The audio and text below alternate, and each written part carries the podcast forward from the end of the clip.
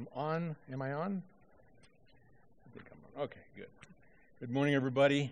Boy, it's amazing how much room we gain. we gained by removing the drums. Not that I want the drums removed. I, we we need to get the drums back in, you know. But uh, this is this is awesome. This is nice. But the room looks now so big, so big. That's good. So we can invite more people, more people to come, right? Uh, we're going to be in Luke this morning, Luke chapter 19, verses 1 through 10. I'll read the text and then pray for the preaching of God's word. So if we're there, pull out my glasses and so I can read. God's word says this in Luke chapter 19. I think I may have said 9. Chapter 19, verses 1 through 10. He entered Jericho and was passing through. And behold, there was a man named Zacchaeus. He was a chief tax collector and was rich. And he was seeking to see who Jesus was. But on account of the crowd, he could not, because he was small in, nature, in stature. So he ran on ahead and climbed up into a sycamore tree to see him, for he was about to pass that way. And when Jesus came to the place, he looked up and said to him, Zacchaeus, hurry and come down, for I must stay at your house today. So he hurried and came down and received him joyfully. And when they had saw it, they all grumbled. He has gone in to be the guest of a man who is a sinner. And Zacchaeus stood and said to the Lord, Behold, Lord, I, the half of my goods I give to the poor. And if I have defrauded anyone of anything, I restore it fourfold. And Jesus said to him, Today salvation has come to this house, since also he since he also is a son of Abraham. For the Son of Man came to seek and to save the lost. Let's pray. Father, we thank you for this story of a man who has received salvation through Jesus Christ. We ask, Lord, now that you would use this text to encourage us in how we can continue to spread the good news of Jesus Christ to others who are lost, who do not know you, that they may receive the power of salvation through our Lord and Jesus. So, so we, we ask, Lord, that you would you would do this for us. Help us to, to hear your word. Help it help us to to to receive your word, Father God. In Jesus' name we pray. Amen.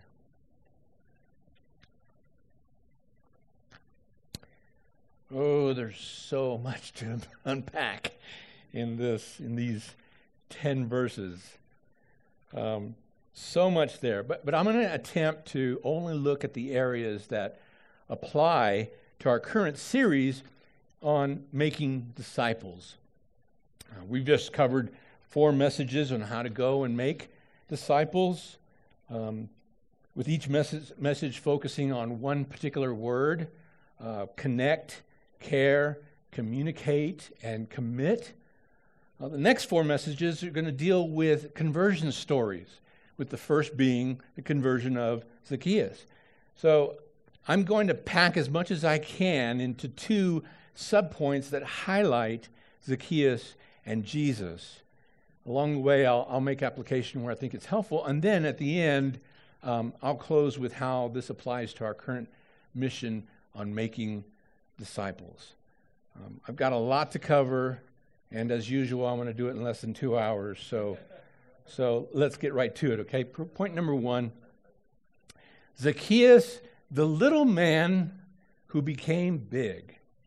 Zacchaeus, the little man who became big. Jesus had entered uh, Jericho and was passing through on his way to Jerusalem when he stopped for a divine encounter. The story of Zacchaeus is often told in a funny way. You think about it, a little man running ahead to climb into a tree just to see Jesus.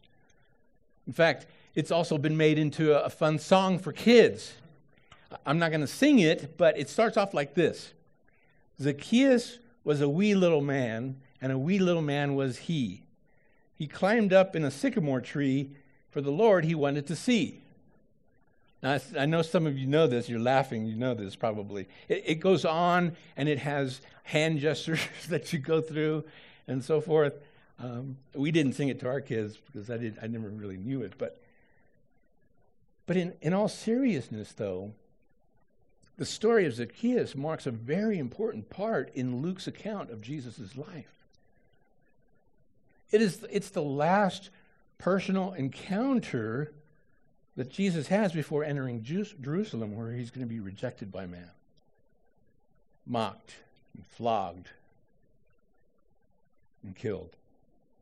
Then to rise on the third day to reign victorious over death and be seated at the right hand of God. Having paid our debt in full for the sins of men, so that we may be reconciled to God. This is a serious time a serious story. This story is a salvation story of Zacchaeus. And it has two connections to previous stories from chapter 18, the first being the, the healing of the blind beggar. That was a story of a beggar who was sitting on the side of the road and heard this all this, this crowd come through and asked who what's going on.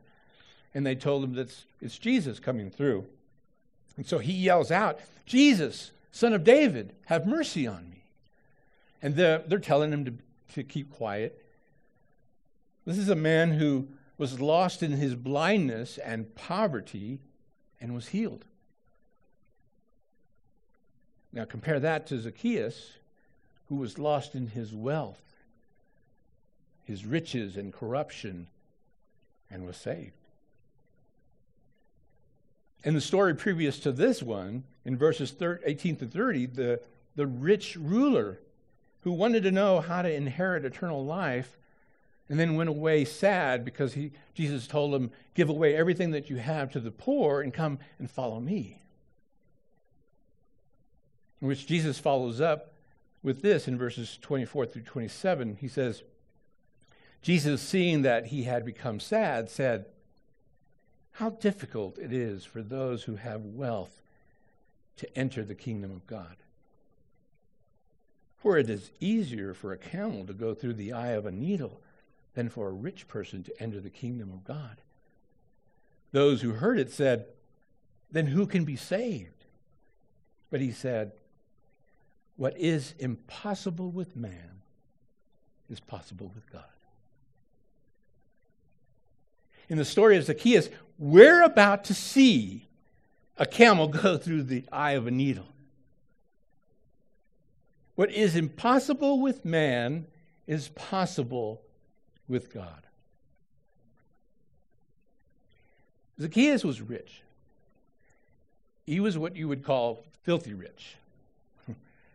As a chief tax collector, he had other tax collectors working for him bringing what they collected, then taking his cut before paying uh, the Romans. He was despised and hated because he collected and extorted from his own people. He was hated by his own people, and, and this probably made him miserable and alone.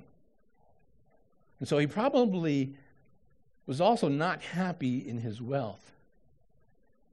And it's strange how some people who have it all, or they think they have, we, we think that they have it all, and yet they're unhappy. They're not satisfied. There's something missing. He had it all. Yet he lacked satisfaction. He was not satisfied. In fact, he was seeking. He was searching for something to bring him happiness. And he was seeking out Jesus. Perhaps because he had heard of a fellow tax collector named Levi, who we know as Matthew, who left everything and was following Jesus. So perhaps this intrigued him. Could this Jesus provide the happiness I seek? What it was, though, was God divinely drawing him to a certain spot at a certain time for a divine purpose. You see, as the crowd was gathering around Jesus uh, as he was passing through, Zacchaeus couldn't see because um, he was short. He was small in stature.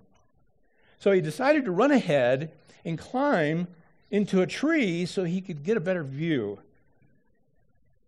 And when Jesus divinely got to a certain spot, he looked up and called to Zacchaeus to come down.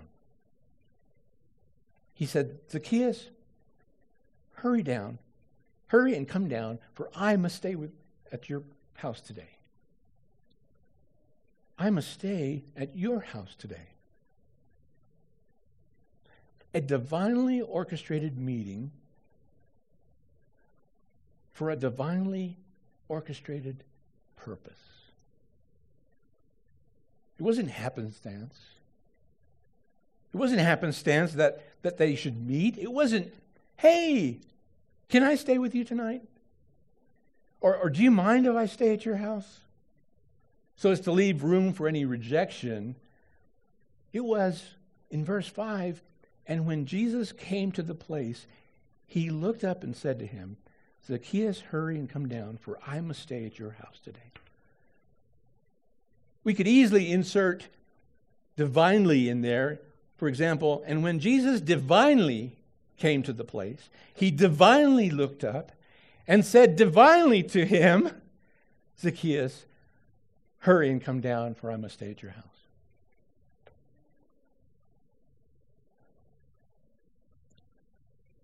Zacchaeus was divinely moved to seek out Jesus, and Jesus was divinely seeking out Zacchaeus, both of which were sovereign works of God. Sovereign works of God. A meeting which was providentially ordained before the foundation of the world. Providentially ordained before the foundation of the world. Ephesians 1 4 6, this is very familiar. Even as he chose us in him before the foundation of the world, that we should be holy and blameless before him. In love, he predestined us for adoption to himself as sons through Jesus Christ, according to the purpose of his will, to the praise of his glorious grace with which he has blessed us in the beloved. A sovereign God. A sovereign God, changing the heart of stone into heart of flesh, drawing him to a meeting with the Savior for a divine purpose salvation. God sovereignly drawing a man a rich, wealthy, sinful man to a place where he's going to meet with a divinely sovereign Savior for a purpose. Not just any purpose, but a divine purpose. A purpose that fulfills God's will, a purpose that fulfills His own will. Salvation. Now let me let me pause here just to make something very very clear. We are not anyone's savior. We are not anyone's savior. We are commanded to share the gospel with the lost. God sovereignly orchestrates our encounters for us to share the gospel. That's all. He does the saving, not us. And not all who hear the gospel will be saved. Some will reject it to their own peril. So when we're sharing the gospel with someone, we can put aside the anxiety of thinking we have to do it perfectly, otherwise, it won't take effect, it won't work. God will use you in whichever way He sees fit. It may be to share for the first time in someone's life the good news. They may be at the beginning of a long journey towards salvation, or they may have been prepared beforehand, and you're about to be a part of making things very clear for them, causing them to give their life to Jesus. We don't know. We don't know where we are in God's plan. But we do know this we are to share the good news of Jesus Christ with all. Period. We are to share the good news of Jesus Christ with everyone that we come in contact with. Even those who already have been saved, we can share our testimony, our story with them so that they can be encouraged too. We can ask people who know, we know have been saved, what is your testimony? I want to be encouraged by that. And certainly we should share the gospel with those who are lost and don't know about Jesus and his saving grace. So Jesus calls to Zacchaeus to come down from the tree because he must stay at his house today. And Zacchaeus hurries down and received him joyfully. It says joyfully. Can you, can you imagine? Imagine for a minute that you're Zacchaeus.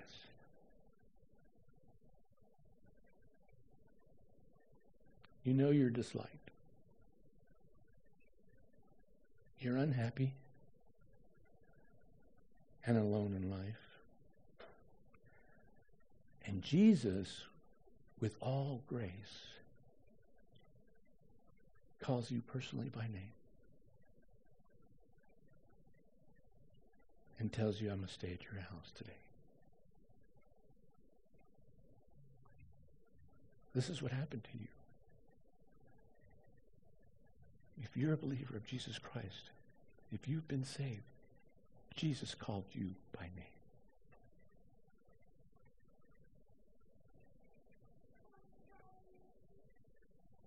Immediately, Zacchaeus' fear and embarrassment, all his feelings of rejection and hatred, his loneliness disappeared. Maybe for the first time, he felt loved.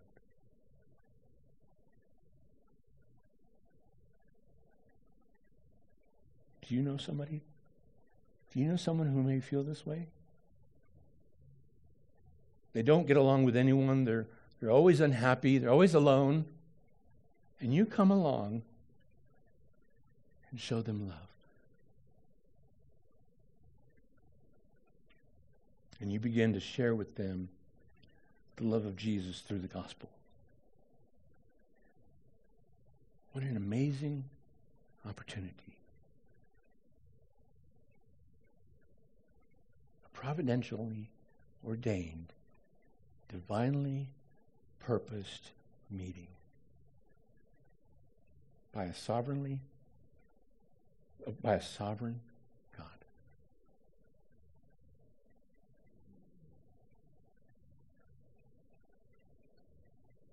So he comes down and receives Jesus with all joy.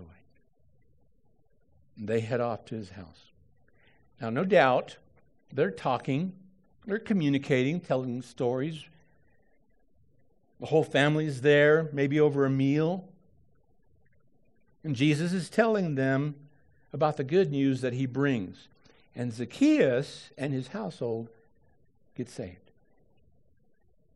Verse 8 and Zacchaeus stood and said to the Lord, Behold, Lord, the half of my goods I give to the poor. And if I have defrauded anyone of anything, I restore it fourfold. Half to the poor. Half to the poor. The rest, probably all of the rest, because he, he probably defrauded a lot of people a lot of people hated him. The rest he's going to restore four, fourfold to anyone he's defrauded. Now that is giving away all that you have. He's walking through the eye of the needle and he's coming out on the other end alive. Because what is impossible with man is possible with God. Remember the rich ruler?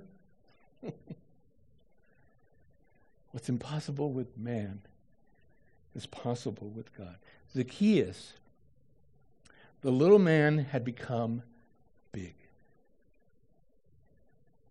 Salvation has come to him and his house. What was empty before was now filled. What was lacking had now been satisfied. Satisfied to the point that he no longer desired to collect wealth and riches for his satisfaction, but rather was now determined to give it all away.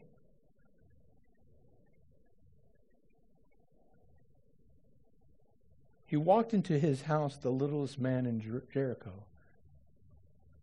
and walked out the biggest man in town because of Jesus. When you share the gospel with someone and some salvation comes into their heart, it will be because of Jesus Christ. He alone is our salvation. He alone is our salvation. Point number two Christ alone is our salvation.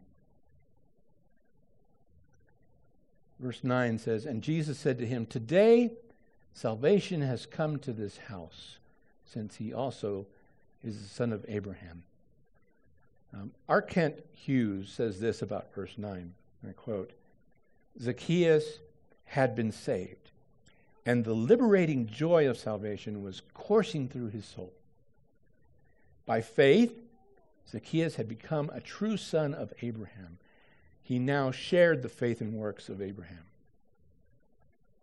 This is something that now Zacchaeus and Abraham shared. Because of Abraham's faith, he was called righteous by God. Because of Zacchaeus' faith in Jesus, he is made righteous. He is made righteous in him who is our salvation. Zacchaeus was called a son of Abraham because he was, in a spiritual sense, having faith in Jesus.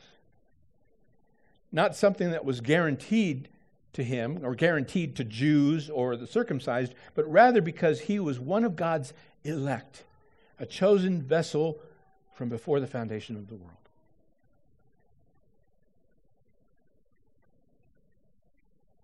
One might look at this verse and say, well, Jesus is salvation. And, and so he was speaking of himself when he said, you know, today salvation has come to this house, meaning I myself have invited myself to stay with Zacchaeus. But it wasn't, it wasn't a play on words, but rather it was, it was true salvation that came to this house.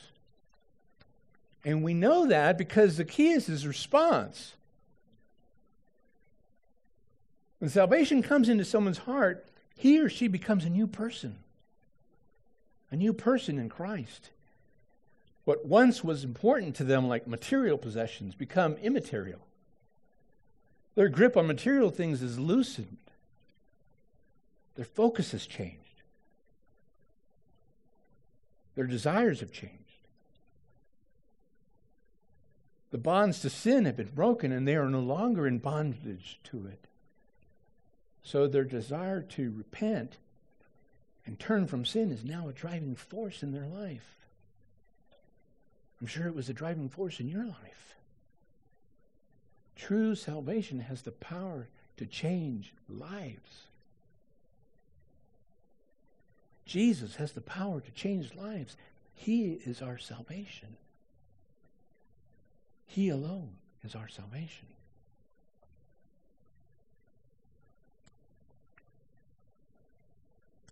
Does that mean we no longer sin? No. But the payment for our sins, past, present, and future, have been paid for by the blood of Jesus Christ. When we accept that he died on the cross for our sins and believe in him. And our desire to sin diminishes because of our desire to walk in a manner that is worthy of him who gave his life that we might have eternal life.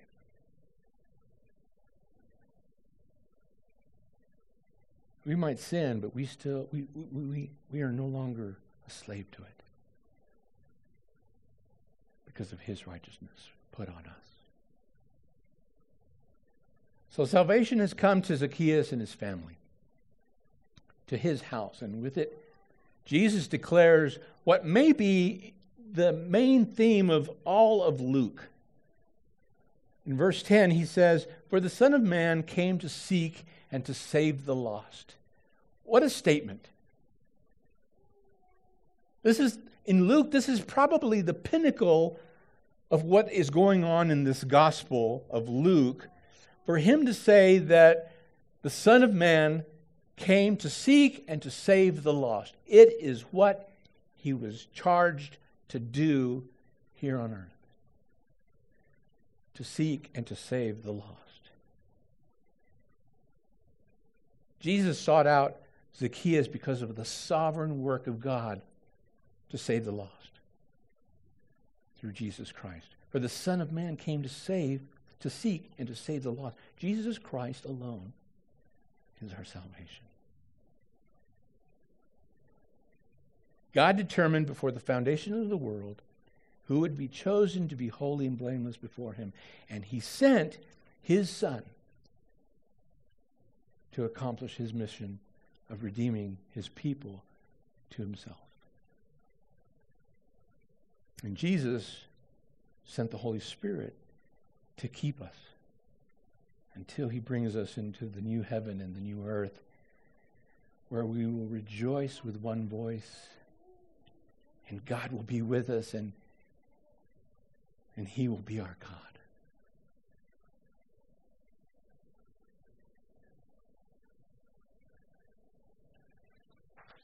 In summary, let me talk about this last point. How, how do we apply this to our current mission to go and make disciples? Well, there are several, several things for us to, to keep in mind from this particular text, first and foremost, is that God is sovereign in our meetings with the lost. He's sovereign in our meetings with the lost and with our sharing of the gospel with others. We don't have to be anxious or feel fearful to share what God has done to us through the saving grace in Jesus Christ. Most certainly, we want to get it right, and we should, we should practice what we're going to say or how we're going to respond to someone who asks about our faith. And you can do this over a meal. Invite someone to your house. Meet them up for a cup of coffee. Extend love and care. Allow, allow sharing the gospel to be a natural part of your discussions. It, it doesn't need to be forced. Secondly, we need to remember that God has chosen before the foundations of the world who will receive the blessing of salvation. Zacchaeus was, Zacchaeus was, was hated and despised because of who he was, and yet Jesus sought him out and saved him. It's not to us to judge and determine who shall hear the gospel and receive salvation. It's not up to us, based on any parameter we think is important or necessary to for salvation. Jesus said he came to seek and to save the lost, which includes the poor, the hated and despised, the downtrodden, the rich, the wealthy, the educated, the uneducated, all of which are sinners alike. See, because what is impossible with man is possible with God. So we are commanded to share with all the good news of Jesus Christ. And lastly, we must remember that we're not the ones who save people. We're not the ones who saves people. Jesus alone is our salvation. He alone saves. For the Son of Man came to seek and to save the lost. He is still doing that through you and me when we share the gospel of Jesus Christ. Amen. Let's pray. Father God, we thank you, Lord, for teaching us through a story like Zacchaeus, who would have been difficult, would have been impossible to pass through the eye of a needle except for God, who with which is all things are possible through him. We thank you, Lord, that we've learned that and we are continuing to learn that that Jesus is our salvation. He's the one who saves. We are commanded to go out and to spread the good news of that salvation through Jesus Christ to all. To the lost and those who are believing the same. Share our testimony, share the good news, rejoice in it together, what He has done. Lord, help us to do that as we encounter coworkers and friends who are unbelievers family members. Lord, help us through many means that we have available to us, whether it be through a meal or getting together for coffee or sitting at the park or praying for someone, caring for someone. Lord, help us to, to be representatives of you that share the gospel, knowing that you have divinely ordained that meeting that specific time for them to hear your word your truth. Help us, Lord. In Jesus' name we pray. Amen. Amen.